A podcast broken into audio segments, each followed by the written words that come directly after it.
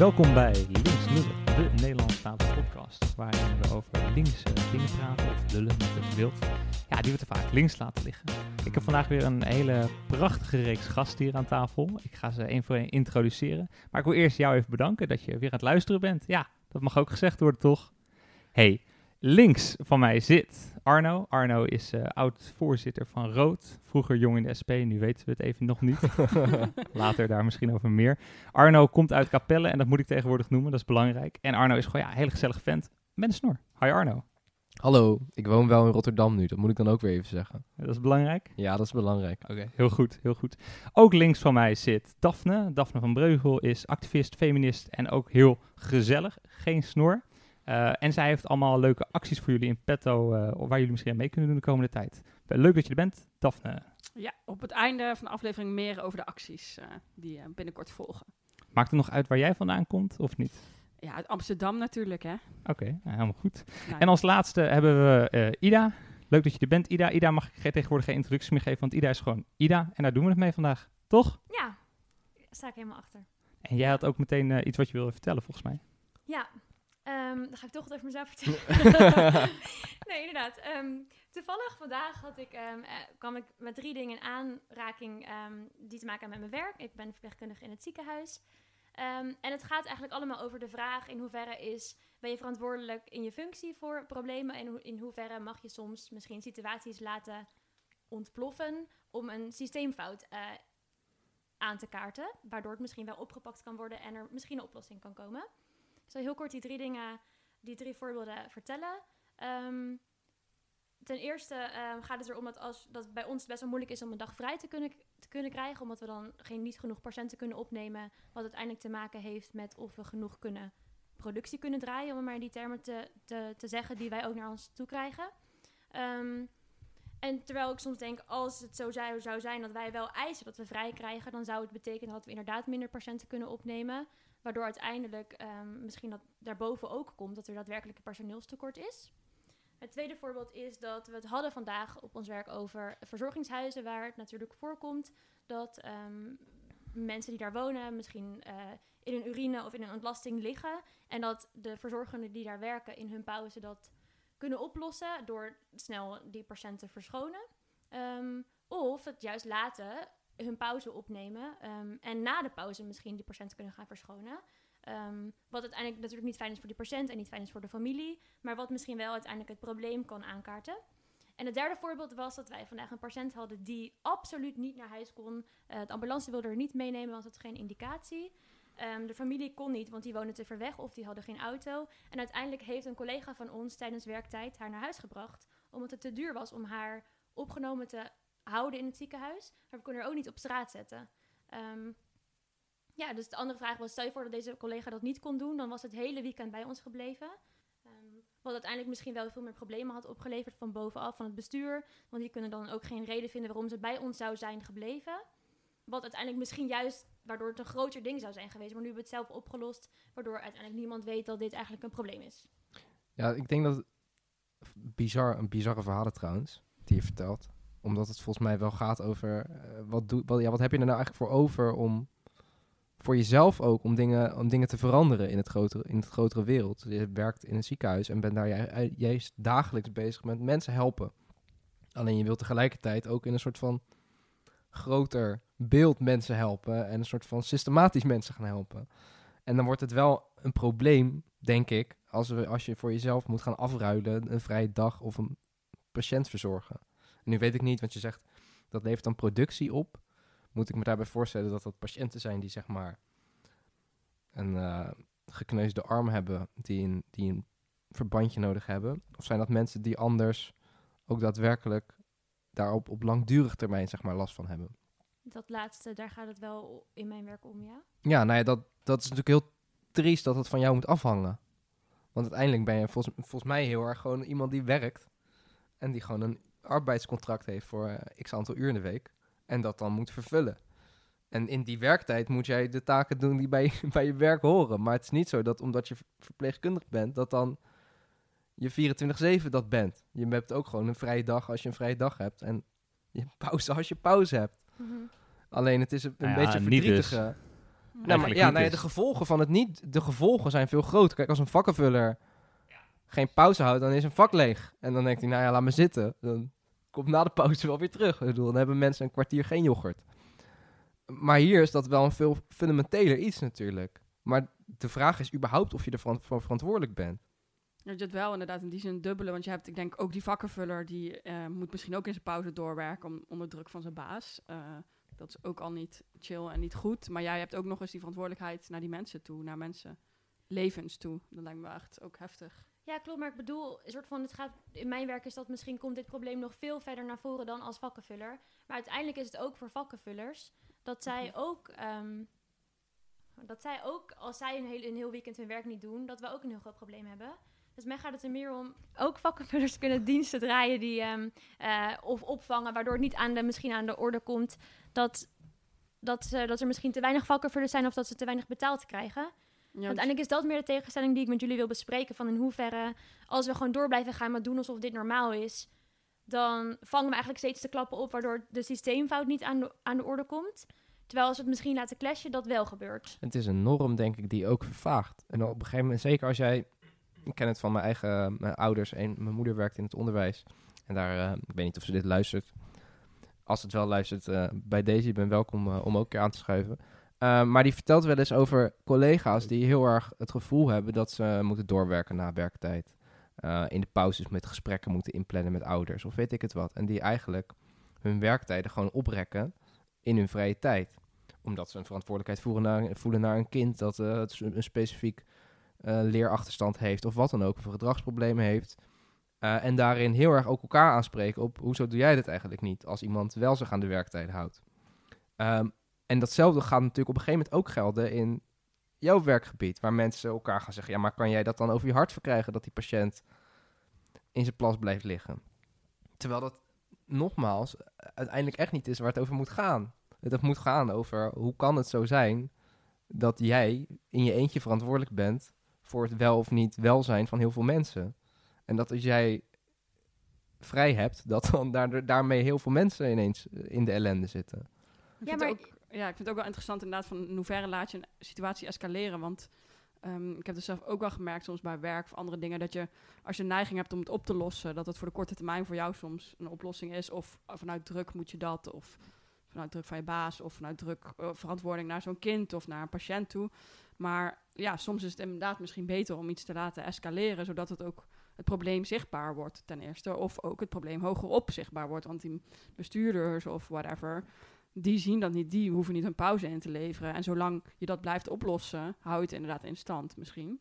Maar dat is wel heel ingewikkeld. Want inderdaad, hoe ga je het escaleren? En dan, dan ja, bij de SP heb ik bijvoorbeeld vaak ook wel met acties gevoerd met rood. Eh, de jongere afdeling van de SP hebben acties gevoerd met vakkenvullers bij de Albertijn. Ehm, Nog oh, steeds we- onderdeel eh, zijn. Oh nee, ik ben geen we meer. Ik praat nog als we. Groot. Nou, ehm, dat je met vakkenvullers ook acties gaat voeren. En dan kan je inderdaad nog wel zeggen van we gaan staken of we doen iets niet. En nou, van de week was er nog een staking volgens mij op het spoor. Wat ook best wel grote gevolgen had. Dat er in de ochtendspits eh, heel veel treinen niet reden.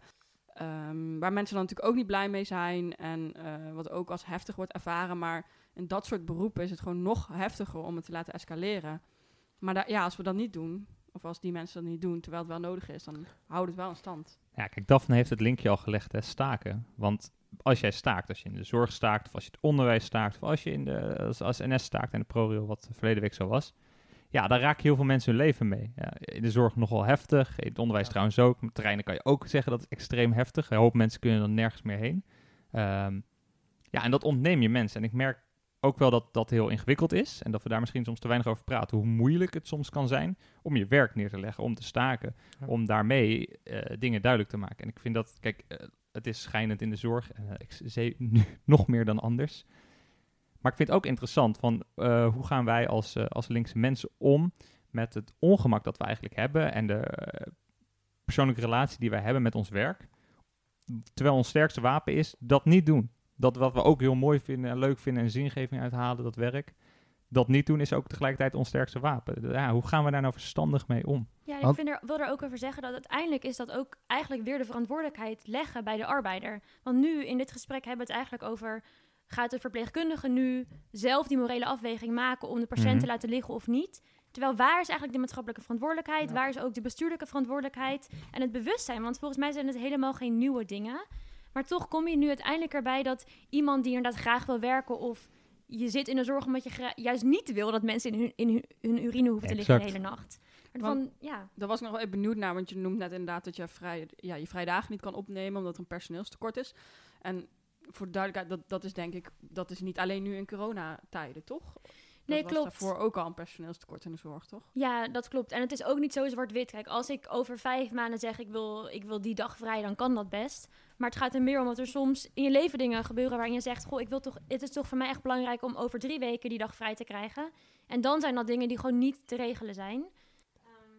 Ja, en daar heb je wel recht toe. En dat is, dat is wel het punt. Uiteindelijk, je zegt het net zelf, het wordt heel erg afgewenteld op, op het individu die verantwoordelijk is voor, voor het welzijn van al die mensen. Uiteindelijk zijn we dat als samenleving en in, in ons geval de staat, die gewoon ervoor moet zorgen dat er genoeg geld is om mensen te kunnen betalen met genoeg uren, die dat werk kunnen doen met z'n allen. Maar ik ben wel benieuwd, hand, zeg maar, hanteer je voor jezelf hier bepaalde regels of normen in? Zeg maar, is er een bepaalde gradatie van dit leed kan ik niet aanzien of dit wel? Zeg maar, zijn er dingen die je bewust niet doet in je pauze of bewust wel doet in je pauze?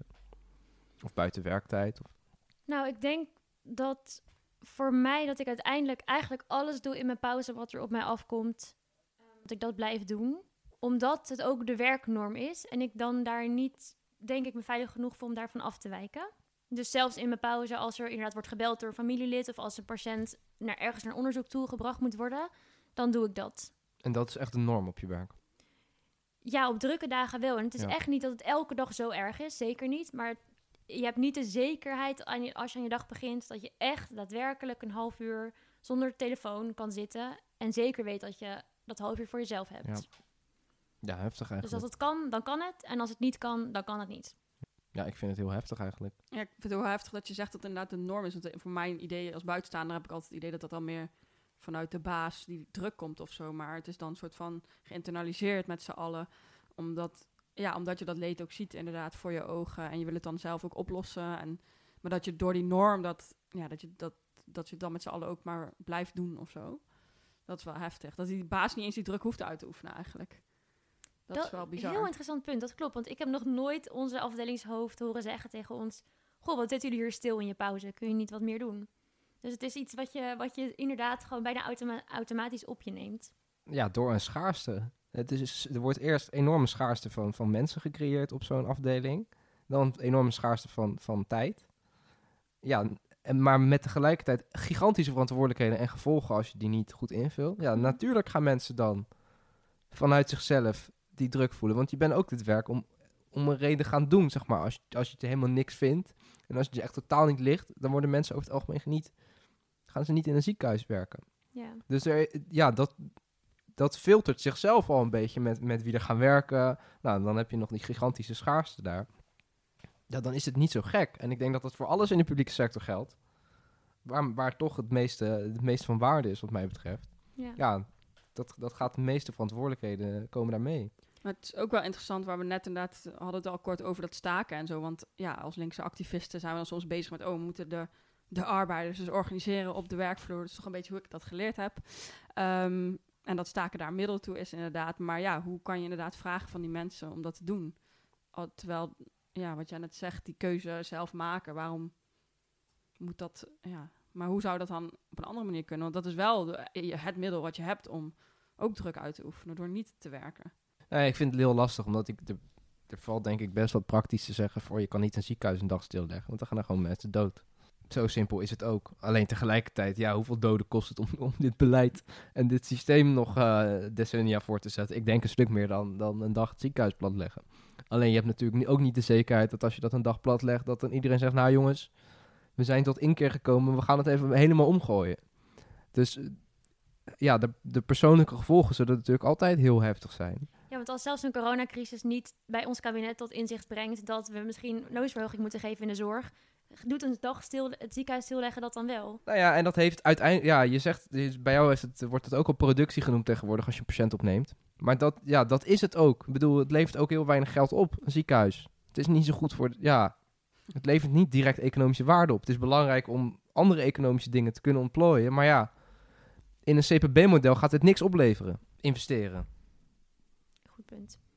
Oké, even terug naar, de, naar, de oors- naar, de, naar het begin van dit gesprek. Is het dus soms is het wenselijk om soms dingen te laten clashen of laten escaleren, zoals Daphne zei, of toch niet? Of Ik, ik denk als het, oh, zoals we het er net over hadden, denk ik, het kan een middel zijn, maar het moet wel een groter verhaal. Want wat we net zeggen, als je ziekenhuis een dag plat legt, als je alle verpleegkundigen zeggen we gaan staken, gaat het niet in één keer veranderen. En dat is sowieso denk ik het moeilijke ook soms aan het activisme, dat je hele kleine stapjes zet of eerst bewustwording creëert met een actie, want door te staken, misschien gaat het er dan wel over opnieuw, beseffen mensen dat jij als verpleegkundige zulke keuze moet maken.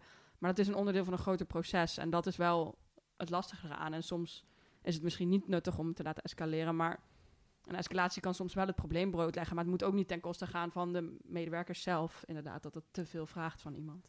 Ik denk eigenlijk dat het heel anders zit. Dus een staking in de publieke sector is ongelooflijk lastig vanwege dit. Ja, je geeft om wat je doet.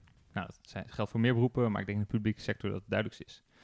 Dus dat een staking is misschien wel een heel erg ingewikkeld middel dan. Maar dan denk ik aan bijvoorbeeld de acties die eh, de buschauffeurs deden in Los Angeles, alweer enige tijd geleden. En wat deden zij? Ze zeiden, ja, we gaan gewoon door met rijden, niks aan de hand, niks veranderd. Het enige wat we doen is, we vragen niemand te betalen. Wij rijden, u rijdt mee, alles hetzelfde. Alleen hebben we geen geld op. Nou ja, wie raakt dat? Niet de buschauffeur, niet de passagier, maar de kapitalist.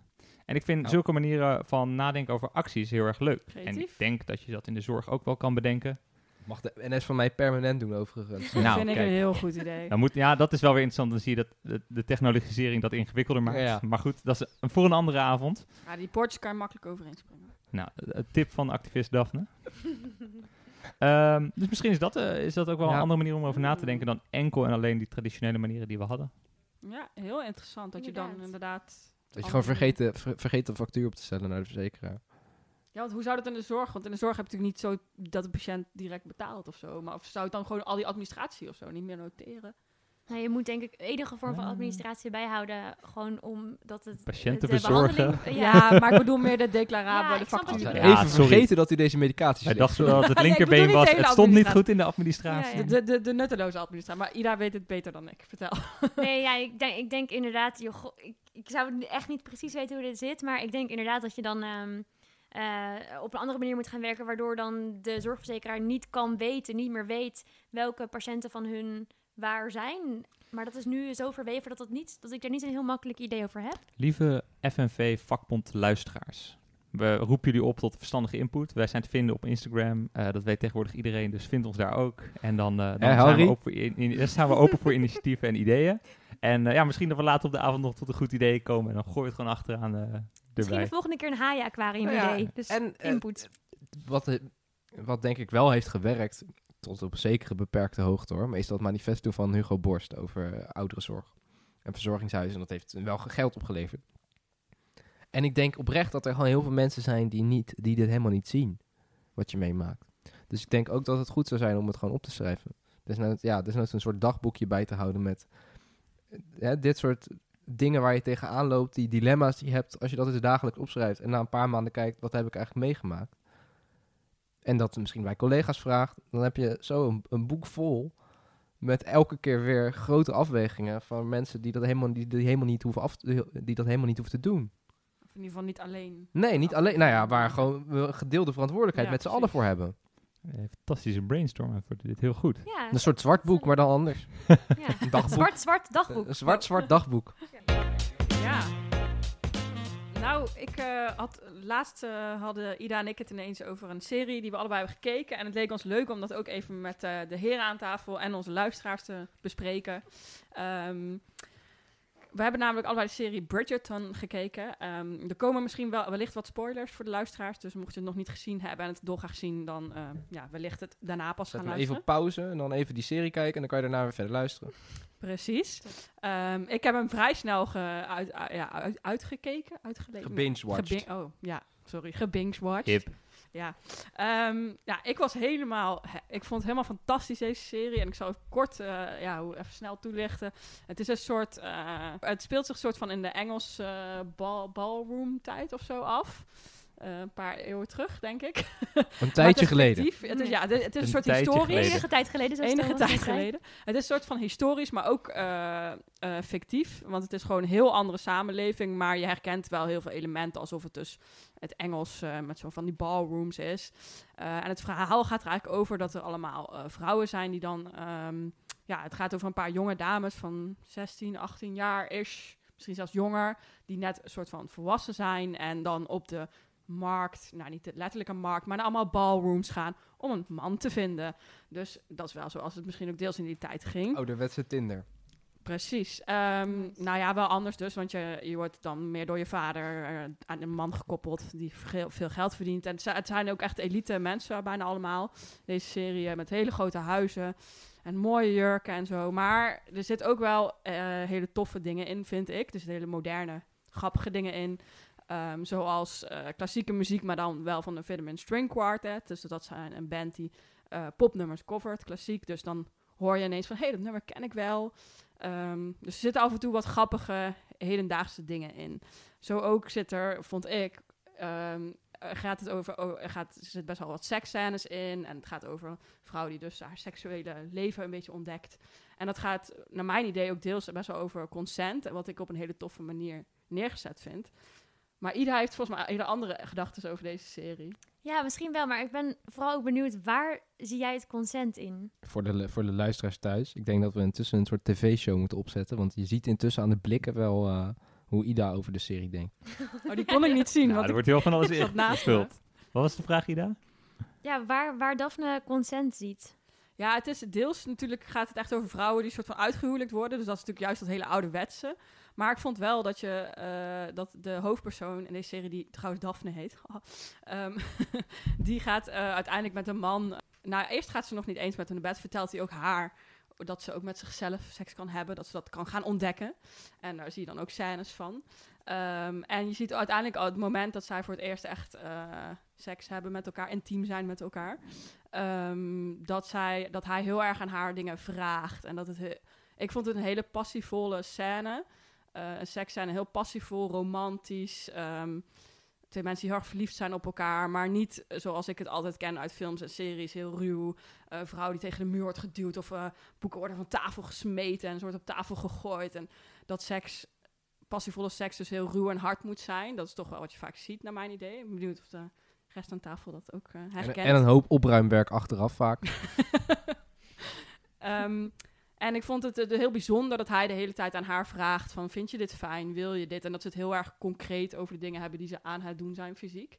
En ik heb toch het idee dat, nou ja, wij... eh, Ik weet niet of ik voor jullie wil spreken, maar dat niet echt hebben geleerd... om over seks überhaupt in concrete vormen te praten. Te, over te hebben van vind je dit fijn, wil je dit doen? Vind je het oké als ik je hier aanraak? Dus tegenwoordig gaat het daar wel meer over, over consent, dus op dat gebied. Dus dat vond ik er heel eh, nieuw aan. Dat ik dacht, wow, als ik 16 was en dit had gekeken, dat is wel, was wel vet geweest of zo. Oké. Ja, ik, ik, heb, ik weet het gewoon niet meer. En ik, ik heb het heel anders beleefd. Maar als jij dit... Oh, Ja. ken je de serie niet? Ja, ik ken de serie wel, maar Oh, het is ook gelukkig. alweer We weten niet meer of ze geleden. nog weten. Geen actief Heb herinnering ik aan. aan dit moment. Maar het, Je wa- hebt het hoe anders beleefd. Ja, ja hoe ik het, hoe, wat, wat, wat mij ervan bij is gebleven is juist dat het, ik noem het heel erg modern seksisme. Zo ervaar ik het. Dat, dat dit weer zo'n typisch voorbeeld was van de man had al superveel seksuele ervaring, hij wist alles, maar de vrouw was super ontwetend, heel kuis, maar daardoor juist ook heel aantrekkelijk voor hem, omdat zij was nog zo'n ongeschreven blad en hij kon haar wel even vertellen hoe het zat. En zij gaf zich vol overgave over aan zijn kennis. Ehm, en viel eigenlijk in zijn armen en liet zich helemaal via hem haar lichaam ontdekken. In plaats van dat zij juist ook aantrekkelijk kon zijn doordat zij wist, doordat zij hem kon inschrijven of hem kon meenemen in wat zij wou. Ehm, ja, Ja, daar, heb je wel een punt. Misschien was het ook wel leuker geweest, want het was wel inderdaad zo van, oh, ze was verliefd op, op hem. Maar eerst wilde ze hem niet en zo. Nou, ingewikkeld ga ik allemaal niet uitleggen. Maar ze heeft trouwens ook een heel leuk zusje wat lekker feministisch is. Dat is wel leuk, die de boeken wil lezen wat niet mag. En daar st- wil studeren in plaats van uitgruwelijk wil worden. Ehm, maar het was misschien wel leuker geweest als zij inderdaad verschillende mannen en eh, haar seksuele, seksuele leven ontdekte. Niet alleen met hem. Dat was misschien wel nog En niet via de man. Je kan je Ja. seksuele leven ontdekken via je eigen vrouwelijkheid of via je eigen lichaam. Waarom hebben we de mannen in- in- nodig voor om te leren masturberen? Dat is raar. Nee. Ja, ik moet zeggen, ik heb, ik heb ge- echt geen... eh, ik heb een trailer gezien, zeg maar. Tot dat, tot dat niveau moeten we ons beperken, eh, mijn kennis van de serie. Maar ik moet wel zeggen dat ik ook redelijk aansla op een man die een vrouw uitlegt dat ze met zichzelf seks kan hebben. Hè? Dat ze man- kan masturberen. Dat, ik kan me in ieder geval voorstellen dat er ook perspectieven zijn die iets progressiever zijn dan dat. Ja, dat, dat is natuurlijk ook wel stom in die zin. Maar het is in die zin ook een serie die zich soort van twee eeuwen, alsof het twee eeuwen geleden was. En zij leert inderdaad van haar moeder, dat je ook zo scène dat zij met haar moeder praat en gewoon geen idee heeft überhaupt dat baby's voortkomen uit seks. Ze weet gewoon niks. Is je trouwt, je hebt een huwelijksnacht en dan word je zwanger. Dat zie je op een gegeven moment dat ze heel concreet vragen stelt aan een moeder en heel ongemakkelijk is. Dus ze weet gewoon helemaal niks. Maar Want ik is, snap wel je punt dat het dan een man moet zijn die het uitlegt. Ja, had ook de- dus dat ze het zelf ontdekte, maar of een lesbische vriendin. ja, of, een, of gewoon een vriendin. Dat zou de zus die het daar uitlegde. I don't know. De moeder die dat vertelde. Dat had ook gekund, inderdaad. Daar heb je wel een goed punt, Ida. Maar even voor- voor mijn eh, informatie over de serie. Is het zeg maar een serie die, die zich verder afspeelt in de eeuw van, ik, ja, nogmaals, de Engelse ballroom-tijd? Enige tijd Is het zeg maar, geleden. zijn, zijn de, ze- de verdere verhoudingen, het kastensysteem, is dat nog soort van gelijk? Ik zag in de trailer wel dat zwarte mensen en witte mensen redelijk door elkaar eh, worden gebruikt. En in die zin is dat, dat dus redelijk opheffen, dat verschil. Maar is zeg maar, de verder zijn de relaties nog redelijk traditioneel. Vind ik een heel klein beetje lastig omdat er geen jaartal bij staat. En dit is, dit is een, voor mijn gevoel een soort, een beetje wel verzonnen, verzonnen tijd. Zijn er bedienden?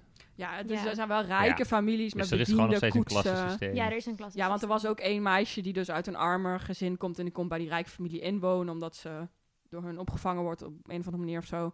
En die komt duidelijk uit de ondere, andere klasse en die is arm. En je hebt een koningin die heel belangrijk en machtig is. Je hebt eh, inderdaad grote kastelen van huizen met koetsen, mooie jurken, eh, bediendes. Ehm, dus dat geeft wel een beetje... eh, en, en, en vrouwen die dus alleen maar huisvrouw of moeder worden, inderdaad. Die dus niet mogen studeren. Dus voor mij was het wel een soort van ouderwets. Maar dan zitten er dus grappige nieuwe dingen in, zoals die muziek. Maar ook inderdaad dat allerlei kleuren mensen... Dat doet er gewoon helemaal niet toe. Gewoon echt op geen manier alsof daar geen verschil in zit. Wat natuurlijk niet in die tijd zo was. Dus het is fictief en ouderwets door elkaar. Je hebt een bepaalde manier van contrast nodig om iets zichtbaar te maken. Dus je kan schijnbaar accentueren dat, dat, nou, dat af- onafhankelijk van je huidskleur mensen je door elkaar begeven in de hoge klasse. Oké, tof. Eh, dat is op zich een vooruitgang zou ik zeggen. En dat je ook meer over seks kan praten en over consent en instemming. Oké, ook tof. Maar dat je dan nog steeds een hele eh, waslijst eigenlijk aan problemen hebt met die maatschappij. En misschien heb je het in je, in je serie nodig. Nogmaals, ik heb hem niet gezien, dus ik hoor graag dat ik het mis heb. Maar misschien heb je dat ook wel in je serie of in je film nodig om die verschillen te laten zien. Want als alles inderdaad perfect is, ja, wat, wat zien we dan nog en waar kijken we dan nog naar? nou, het is niet alsof het een perfecte wereld is. Hoor. Het is niet zo van, dit is... Nee, nee, ik bedoel dat je dus juist dat contrast nodig hebt. Van, Oh, hey, dit is beter en dat vinden wij misschien als links en progressieve Mm. mensen interessant en leuk en boeiend eraan. Maar hey, er is ook nog heel veel niet. En dat, die spanning heb je nodig om inderdaad een film te maken of in een serie. Want anders, ja, als de wereld, als de, naar een utopie blijf je niet zo lang kijken. Nou, dit is een diepzinnig punt voor de heel- vrijdagmiddag. Ja, dat is een heel fi- filosofisch punt. En ik denk... Ja, Savriel is er niet, hè, dus je, ik doe mijn best, weet je. Ja, Ja, het raakt denk ik wel aan een, aan een breder punt waarin er ook überhaupt een soort feminisme ontstaat in de filmindustrie, maar tegelijkertijd daar ook heel ontzettend veel kritiek om is. Eh, over op wat voor manier die wordt ingezet. Er is ook nu weer een eh, serie gemaakt of een film gemaakt over een vrouw die allerlei mannen mo- uitmoordt. En er zijn dan allerlei vrouwen, ook feministen, vrij boos over. Die zeggen, hoezo is het nou niet gewoon een keer een vrouw die dit doet omdat ze gewoon een boze vrouw is? Die gewoon duivels is in die zin. En die mensen wil doodmaken. Maar dat het weer een emotionele reden moet hebben waarom die vrouw wraak wil nemen op mannen. Terwijl mannen allemaal heel simpel in een film kunnen zeggen: Ik ben boos en ik ga mensen doodmaken. Punt. Dus hoezo is ook bij die, dat nieuwe feminisme waarin we zeggen we gaan vrouwen in andere rollen plaatsen. Nu misschien, hè, nu zou je ook kunnen zeggen inderdaad, waarom gaat die vrouw niet aan die man uitleggen hoe seks werkt? ja, ja, precies. Zeg maar, precies hier zeg je wat ik soort van... Ik voelde in deze serie weer een soort onderdrukking of een soort rolvoorbeeld voor een vrouw. Hetzelfde was ook als dat zij hem heel lang niet wilde. Ze was zo hard Mhm. to get. Eh, maar eigenlijk eh, kwam er in mij, Oh. speelde er ook in door van, ze had dus niet echt een wil. Ze mocht ook niet zijn, ehm, ik wil hem super graag en ik, ga, ik, ik laat me zien in wie ik ben. Maar ze was wel heel bescheiden en een beetje timide en afwachtend. En ja, ze, had wel, ze was wel heel erg aantrekkelijk, omdat ze dus misschien niet ehm, een slet was. Omdat ze niet eh, meteen met hem wilde. En, en, Mm. maar ik dacht wel, soort van, er weer komt er wel een soort voorbeeld van, de vrouw moet wel een beetje kuis zijn en vooral niet te veel willen en vooral een beetje afwachten. En in een modern sausje, want ja, ehm, want ja, ze masturbeerde ook of zo, denk ik. Oké, ja, dat, is ook wel, het is ook wel irritant dat zij inderdaad alleen met hem uiteindelijk eerst wil ze hem inderdaad niet dat hard to get idee en dan uiteindelijk natuurlijk wel. En dat is natuurlijk kl- klassiek wat we altijd in films zien. Ehm, de hoofdpersoon vrouw hoofdpersoon man. En uiteindelijk krijgen ze een relatie en zijn ze gelukkig samen en bladibla en eh, ja dat is vond ik ja dat ultieme verliefde en dat dat dan haar enige man is. Want dat zit er inderdaad wel in dat zij dus alleen met hem gaat en blijft met hem. En dat is inderdaad dan wel weer heel ja ouderwets seksistisch vrouwen onderdrukkend. Ik kan nog even doorgaan. maar- Ik denk dat we gewoon nog veel vaker over films en series moeten praten. Want ik vind het leuk dat, dat je gewoon verschillende perspectieven, verschillende ervaringen mee hebt over ja, dat dingen er goed aan kunnen zijn. Dat je dingen minder leuk aan vindt of minder goed. Of eh, normstellend op een manier dat eigenlijk best kwetsend en problematisch is. Moet gewoon nog een keertje doen, denk ik. Dat denk ik ook. ja, misschien hebben de luisteraars nog leuke eh, tips van films of series die wij... eh, Is dat dan bij deze een toezegging of, van eh, Daphne dat je dan, whatever wij als toezegging krijgen, dat jij dat gaat kijken? Of ja joh, ik ga ervoor. Ja, ik Ja. zou er toch Hey. wel een kleine disclaimer bij plaatsen dat je enkel enigszins gerelateerde kwesties wil bekijken.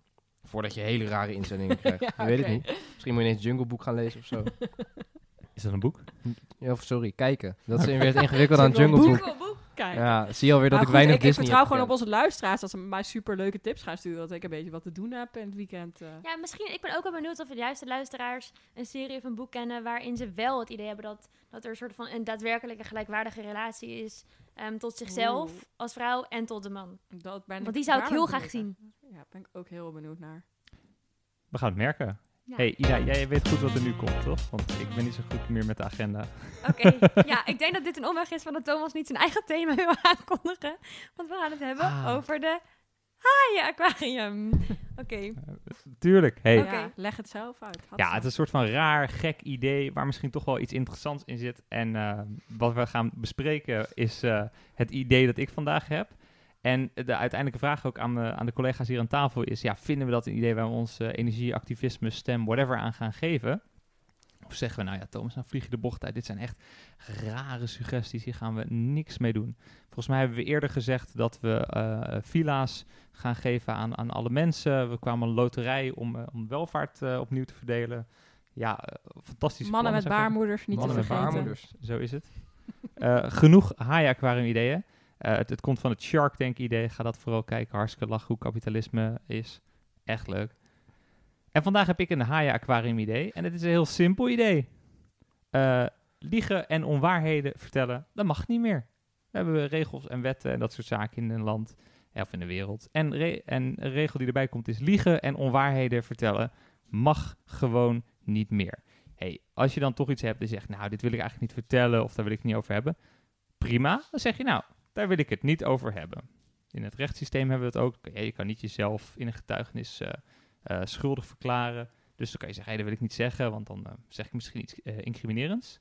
En dat kan je hierbij ook doen. Dus, nou ja, politiek, luister mee. Voortaan zeg je, daar wil ik het niet over hebben. Of dan zeg je, daar wil ik geen antwoord op geven. Maar wat we niet meer doen, is liegen, onwaarheden vertellen en al dat soort bullshit. Ja, ik moet wel zeggen, vooraf, nu hebben we deze week afgesproken om het een keer niet over Mark Rutte te hebben. En dan komt Thomas met een haaien-aquarium idee om niet te mogen liegen, zeg maar. Ik vraag me af welke omweg we opzoeken om alsnog over Mark Rutte te, te hebben. Ja, je kan het toch ook uit persoonlijk perspectief bekijken. Ik vind het wel interessant, want eh, niet liegen. Ja, ik zit nog even af te vragen, want... ehm, Ja, dan gaat ook je hele hard-to-get story eh, de deur uit. Dat gaat niet Deels, meer, hè? deels. Nee, dat kan dus niet. Geen hard-to-get meer. Je kan niet zeggen, oh ja, nee, ja, nee. Nee, het is gewoon, eh, of je geeft geen antwoord. Of, ik eh, wil je, of, of, Oh, is of, dit je eigenlijk zegt het niet. Nee, Nee. ja, misschien ontstaan... Nee, maar ik denk wel dat de wereld er überhaupt misschien een stuk mooier van wordt, deels. Ja, ik, nou, ik vraag me ook af, misschien ook wel een beetje hard. Maar misschien ook niet, want... ehm, ook op, de werk, op, op je werk of zo, soms zeg je dingen niet tegen elkaar, ook vanuit een hiërarchie of zo. Dat, dan geef je niet eerlijk feedback aan je manager bijvoorbeeld. Want ja, het is toch je manager en je zegt het maar niet. En, ehm, of je zegt het op een andere manier.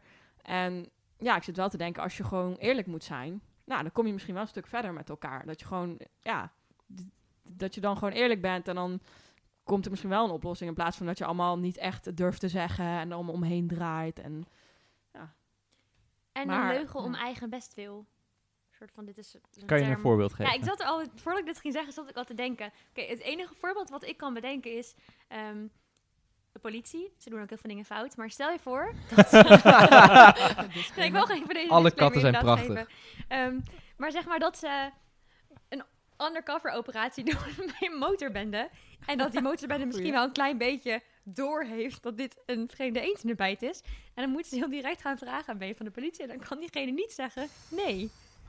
Dit is wel Dat is wel een heel specifiek voorbeeld, moet ik zeggen. Ja, maar het is wel Wanneer een infiltrant ergens binnentreedt. Want als je zegt, daar maken we... een- Mijn eerste gedachte was, dan maak je een uitzondering op. Maar ja, waar houdt je uitzonderingen op? Want als dan een minister ook zegt, ja, maar ik mag ook een uitzondering gebruik van maken. Ja, of als je eh, bijvoorbeeld op een VVD-congres rondloopt en daar niet wil zeggen dat je geen lid bent van de VVD, maar eigenlijk gewoon een spandoek aan het eind van de dag naast het hoofd van Mark Rutte wil ophangen, dan wordt het wel lastig als je dat 's ochtends al moet vertellen.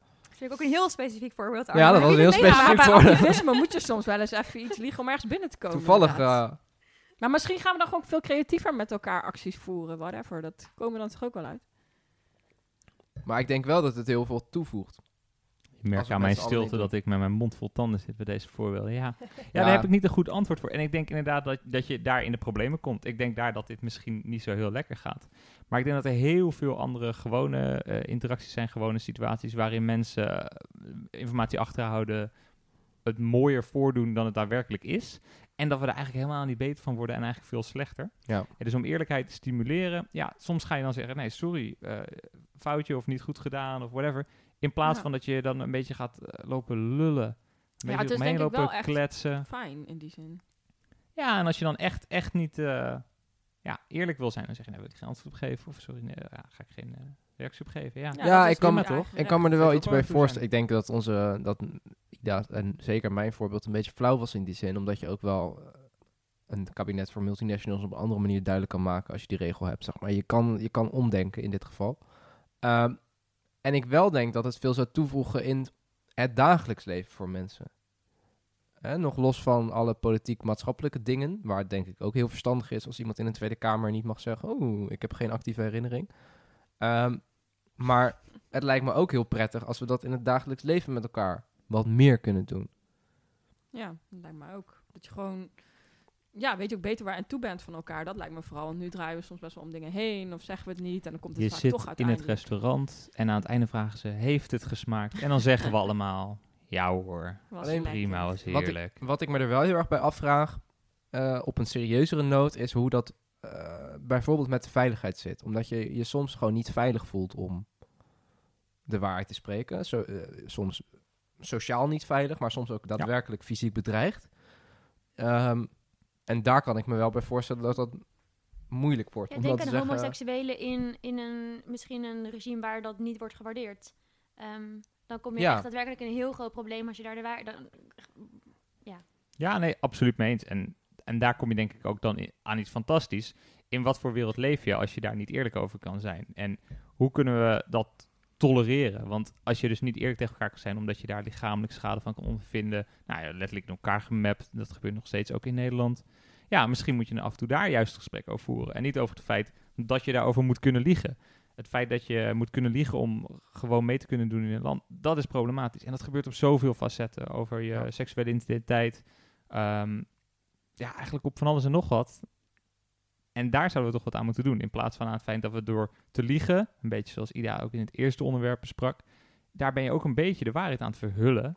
Het feit dat het niet zo langer kan met zo weinig mensen in het ziekenhuis. En die waarheid moet je niet verhullen. Die waarheid moeten we met z'n allen zien. Want misschien, hopelijk dan, ben ik toch naïef genoeg om te denken dat we er ook wat aan gaan doen. Nou ja, en misschien is daarom ook het collectief afspreken. een- of het, hè, als je daar theoretisch een soort collectieve norm voor kan stellen. van dit gaan we nu met z'n allen niet meer doen. Dat zou denk ik heel goed zijn. Omdat ik ook denk dat het voor heel veel mensen een persoonlijke strijd wordt. Ik ken bijvoorbeeld best wel wat mensen met een biculturele achtergrond.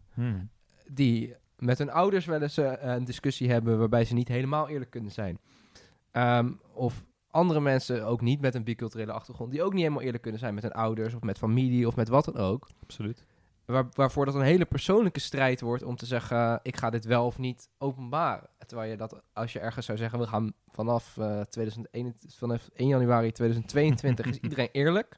Dan is het soort van even eh, grote pleister die er voor heel veel families, ge, voor gemeenschappen, vriendschappen, werkgevers, weet ik het niet, af moet. Maar dan Ja. is het daarna ook, zijn we er even Ja, af, zeg Ik maar. zit te denken, het, het, kan bijvoorbeeld, het moet of samengaan met andere veranderingen in de samenleving, zoals de hiërarchie bijvoorbeeld ook, hè, gewoon anarchisme, hatsa. Maar of het kan het ook soort van iets teweeg brengen, wat je net zegt, dat je daardoor, ja, dus misschien ook niet eens door het concreet in te voeren, maar nou, als wij nu het gesprek erover hebben, kun je beseffen van, goh, er zijn eigenlijk best veel dingen waar mensen over liegen, wat zo jammer is of niet nodig zou moeten zijn. Ja, en dat wat ik met dit voorstel zijn. natuurlijk niet probeer, is een ministerie van de waarheid te introduceren met mensen op straat en drones. Nee, luisteraars, eh, ik hou van technologie, maar daar niet van. Nee, wat ik probeer is het gesprek over voeren en het privilege om de waarheid te kunnen vertellen. Dat Ja. is er gewoon. Ja. En dat is een, een raar soort privilege. Het laat zien dat je op een bepaalde plek in je hiërarchie staat, dat jij eerlijk kan zijn en dat een ander moet liegen om jou te pleasen eigenlijk. Eh, dat laat het zien. Ik snap dat en ik begrijp dat en ik, ik, ik wil die mensen ook niet opleggen om het op mijn manier te doen of op een andere manier te doen. Want ja, misschien heb je niet dat privilege om de waarheid altijd te kunnen vertellen. Maar dat is verkeerd. Dat is raar dat die onderdrukking Ja. er is. En dat is een vorm van onderdrukking die misschien door allerlei andere onderdrukkingen heen loopt. En dat vind ik er heel boeiend aan. En problematisch tot de max. Ja, en mensen uiteindelijk de- dat ook zichzelf, nou niet zichzelf opleggen, maar dat wel wordt opgelegd binnen een norm. Zonder dat we dat ook op een gegeven moment kunnen checken nog aan elkaar. Omdat je, ja, je bespreekt toch de waarheid niet met elkaar. Dus zit je allemaal in een soort van schijnwereld. En ik denk dat het, bijvoorbeeld social media is ook een gigantisch voorbeeld van. Waar hoe iedereen daar laat zien hoe zijn leven is. Hoe dat allemaal twintig keer zo goed is als in het echt. Ze leven er maar kan, de filtertjes erover. Ja. natuurlijk. Ja, en je bagger, Terwijl, die eh, hoor je niet. De psychologen volgens mij eh, overuren draaien tegenwoordig. Dus wat dat betreft zou dat heel goed zijn. Maar merk je, ja, merk je dat dat ook iets doet met hoe mensen daar überhaupt zichzelf identificeren. Dat voor zichzelf moeten toegeven. Dat het op zoveel verschillende facetten eh, Ja. schuurt of zo. Kijk, en in, het, in, het wel- persoonlijke onderdeel zit misschien het lastigste onderdeel nog. En daarom gaan we hem even naar het leukste deel doen. De Tweede Kamer en Den Haag. Kijk, want als ze daar nou eens maar even moeten stoppen met liegen dat zou toch, en onwaarheden vertellen, dan zou dat toch best wel verfrissend kunnen zijn. Dan zou Ja, het toch best wel een interessante draai geven. ja. En de afgelopen weken zien we dat in die openbaarheid men dat ook wel heel erg moet opeens. En het lijkt mij gewoon lachen. Als Ja, Mark ik- Rutte zegt, ja, maar dat wil ik helemaal niet. Ik wil jullie het helemaal niet vertellen. Laat me lekker met rust. Ik wil gewoon eh, lekker regeren en hou me je bek. Ja, dan zegt hij dat. Nou, daar staat hij voor. Oké, prima. Ik ben ja, het ik zou dat ook wel eens. Maar fantastisch goed. vinden. Maar wat ik, wat ik ook heb gemerkt, en ik ben dat helemaal met je eens hoor, en ik denk dat we daar best wat voor moeten bedenken om dat, om dat af te spreken met elkaar. Maar wat ik bijvoorbeeld ook merk, zo'n parlementaire enquête, daar is het al, dat is al onder Ede. Dus daar mag je al Mm. niet liegen. En dan, ze zijn se- semantisch zo, zo ongekend goed. Of slecht, of hoe je dat ook moet noemen. Maar als, als een document niet op tafel heeft gelegen, maar in iemands handen heeft gezeten, dan weten ze het al zo te brengen alsof het op, op niet, ja, het heeft niet op tafel gelegen. Dus we hebben het niet ingezien. Terwijl ze het wel in hun handen hebben gehad. Ja, ik zou dat toch wel ook klassificeren als een onwaarheid. En eh, iedereen's waarheid is, is dan... Nou goed, dan krijg je ook Ja, de dat subjectiviteit van waarheid. Ga je dan weer hebben. Ook heel ingewikkeld en lastig. Maar ik ben er wel reuze benieuwd naar. En dan krijgen we dat, eh, dat eh, weet ik veel, Lilian Marijnissen gaat zeggen... Ja, ik wil gewoon heel graag regeren, want dat lijkt me gewoon fucking vet. En dan gaat Jesse Klaver zeggen... Ja, ik wilde eigenlijk al sinds ik klein mijn minister worden. Ja, ik wil eigenlijk dat mensen, zeg maar, Lachen, Echt prima. echt eerlijk zijn. Echt de waarheid. ja, maar ik vind het ook Ja, wel te Dus, denken. dus niet, oké, maar dus het is niet per se een verbod staat. op liegen, maar meer, je moet gewoon echt zeggen wat je denkt. Maar soms is een waarheid voor de een iets anders dan de waarheid voor de ander. Heb je hier voorbeeld? wordt het Dat heel klinkt heel filosofisch. diepzinnig, maar leg uit, Daphne. Maar in mijn hoofd klonk het heel... nee, ja, kom, soms kan je zelf denken. en Soms denk je zelf, ik ben eerlijk geweest. Ik heb hier gezegd hoe het zit. Kijk, als het heel feitelijk wordt van... Hè, is Hawija gebombardeerd door Nederlandse eh, eh, vliegtuigen, drones... Hè, het is vrij duidelijk of er dan over wordt gelogen of niet. En dan zijn het gewoon feiten waar we het over hebben. Dus het zou heel mooi zijn als we daar gewoon eerlijk in zijn. Of Ja. over onze ambities of doelen of verwachtingen. Ik denk vooral verwachtingen ook heel mooi zou zijn. Als we daar eerlijker over zijn, zouden zijn. Maar ehm, ja, ik, ik zit te denken net van... Soms denk je zelf van dat, jij- dat jij zegt... Ja, maar ik was toch eerlijk? Dit heb ik zo gezegd. En die ander zegt, nou, dat was niet eerlijk. Maar fantastisch, laten we het erover hebben. Hoe leuk is dat? Ik ben reuze benieuwd. Nou ja, die, in die bocht heeft Mark Rutte zich al gewrongen de afgelopen weken door te zeggen... Ik was eerlijk door te zeggen dat ik het Ik- niet meer ik- wist. Nee, ja, ik, nee, hij zei, ik was eerlijk op dat moment, omdat ik toen niet de kennis had die ik daarna had, dat de notulen bekend waren, waarbij we het wel hadden be- besproken. Ik ben je Ja. echt nu al kwijt. Nou, hij, zei, hij zei praktisch, toen ik op dat moment had ik geen herinnering, en daarom had ik, was ik eerlijk over het feit dat we het er niet over hadden gehad. Daarna ben ik eraan herinnerd dat we het er wel over hebben gehad. Dus nu kan ik met eerlijkheid zeggen dat we het er wel over hebben gehad. Maar daarvoor was ik ook eerlijk. Dus ik denk dat het gewoon over het hele probleem moeten hebben, denk ik, dat überhaupt de waarheid een vrij subjectief iets is geworden, waarbij iedereen zegt, oh, ik heb de waarheid gesproken. Ja, ja niemand anders eh, denkt dat 5G eh, bedoeld is om onze hersenen te gaan beheersen. Ja, ja dat is dan zijn of haar waarheid. Ja. Nou ja, ik denk dat daar misschien toch wel een interessant gesprek over te voeren zijn. Ik En denk dit is dat mijn het heel goed is. aanzet daarin. Ja. Ik hoop wel dat jullie niet morgen een ministerie van waarheid invoeren. Zeker niet mijn plan. Ja, ik vind het wel een mooi plan. Oh, oh, ik denk op persoonlijk niveau dat het de band met jezelf heel erg ten goede komt. Omdat je gewoon, je kan niet meer ook je anders voordoen dan je bent. Waardoor uiteindelijk gewoon, ja, Ja, ik denk dat het heel goed zou zijn. heel prettig denk ik. Ja, Maar tegelijkertijd, ik, eh, je had nu ook weer die Sigrid Kaag die ging uitleggen over wat hier scheiden onze wegen betekent. Dat is, in Binnenhof is dat wat anders dan in de rest van Nederland scheidt. Dus uitgelegd. Je moet dat eens in een bos tegen iemand zeggen. Dat te zou zeggen- reuze interessant zijn. Hm. Het gaat niet om dat je de andere kant op gaat, wat voor de meeste mensen hier scheiden onze wegen betekent. Nee, het gaat erom dat je een ander vertrekpunt hebt. Ja, ik weet niet welke taalkundige zij heeft gesproken, maar dat, als dat oprecht is wat je dan daarna gaat verdedigen, dan houdt het voor mij ook op. En dan mag van mij ook iedereen zeggen, joh, we gaan lekker naar huis. En ga jij lekker, lekker tegen jezelf praten verder. Want, Ja, dan- want als je dus Ja. zegt, we moeten eerlijk zijn met elkaar, dan kan je ook eerder, denk ik, iemand op aanspreken. Wat je nu zegt van, ja, er kan alsnog iemand misschien zijn waarheid vertellen, maar dan kun je wel gewoon met z'n allen zeggen, ja, dit is gewoon... En dan kun je daar ook wat van vinden. Ik denk dat dat ook wel Dus je moet haar ook helpen leren, een soort van haar eigen waarheid te ontmantelen. En een soort van, ja, of er is collectief zoveel gelogen dat ze ook niet meer elkaar durven aan te spreken. ja. Dat, dat zag je in ieder geval aan, aan, dat was de verdediging van D66 afgelopen debat. Die zeggen, ja, iedereen liegt, dus hoezo is het erg? Hey, en op die positieve noot gaan wij er een einde aan breiden. Dit was een eh, meanderende podcast. Nou, dat vond ik eigenlijk heel vermakelijk en erg leuk. Ik denk dat we... Oh, oh. Gaan we hier ons activisme in, eh, Oh in ja, steken of niet? Zeg. Godverdomme, ja. Nou ja, het lijkt me wel te gek. Jij je haar doen? Ja, zeker als we er meteen een soort van nieuwe definitie van waarheid bij toevoegen. Wat is nou eerlijk zijn? Bam. Dat lijkt me te gek. Al- ik, ja, ik wil dan wel daarmee ook de hiërarchie mee gaan ontmantelen. Dus dan ga ik er wel voor, ja. Oeh, ik weet, ik weet het niet goed. Ja ik, ja, ik ben gewoon heel erg voor de waarheid. Dus in die zin kan ik er niet tegen zijn. nou, en dit is dan de aflevering waarin we bewijzen dat we eigenlijk gewoon geen nee kunnen zeggen. We zijn voor elk ding. We gaan over ons activisme voor. En het wordt gewoon een groot eh, festijn, volgens mij.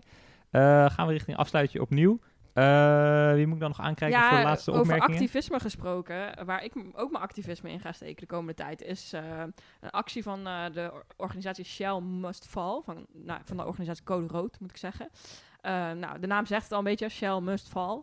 Het is eh, een actiegroep die zich richt eh, nou, tegen Shell eigenlijk, een soort van, hè. Ehm, omdat die natuurlijk nogal wat olie eh, produceren en eh, allerlei slechte dingen doen. Mocht je meer over willen weten, genoeg eh, documentaires. Volgens mij van Zembla een goede docu over. Volgens mij heeft Tim Hofman met Pak de Macht recent een aflevering gemaakt over Shell. Eh, wat zij allemaal voor nare dingen doen in deze wereld. Ehm, maar kortom, op 18 mei is de aandeelhoudersvergadering van Shell. Waar dus allemaal, nou in mijn hoofd zie ik het voor me dat er allemaal pipo's, belangrijke mensen naartoe komen van Shell. Die daar hun geld in hebben geïnvesteerd. En eh, nou, deze actiegroep gaat een toffe actie doen. En eh, nou, mocht jij dus ook mee willen doen op eh, 18 mei, check dan de website van Code Rood en ga mee actie voeren, zou ik zeggen. Nou, heldere oproep. Dan eh, andere mensen die nog ergens voor willen oproepen, anders ga ik lekker afsluiten. Ik wil helemaal nergens voor oproepen, denk ik. Daar sluit ik me bij aan. Nou, dat is dan duidelijk. hey, dit was Links Lullen. Wij hebben geluld. Jij hebt geluisterd. Eh, like, subscribe en meer van dat soort eh, onzin. Houdoe en bedankt.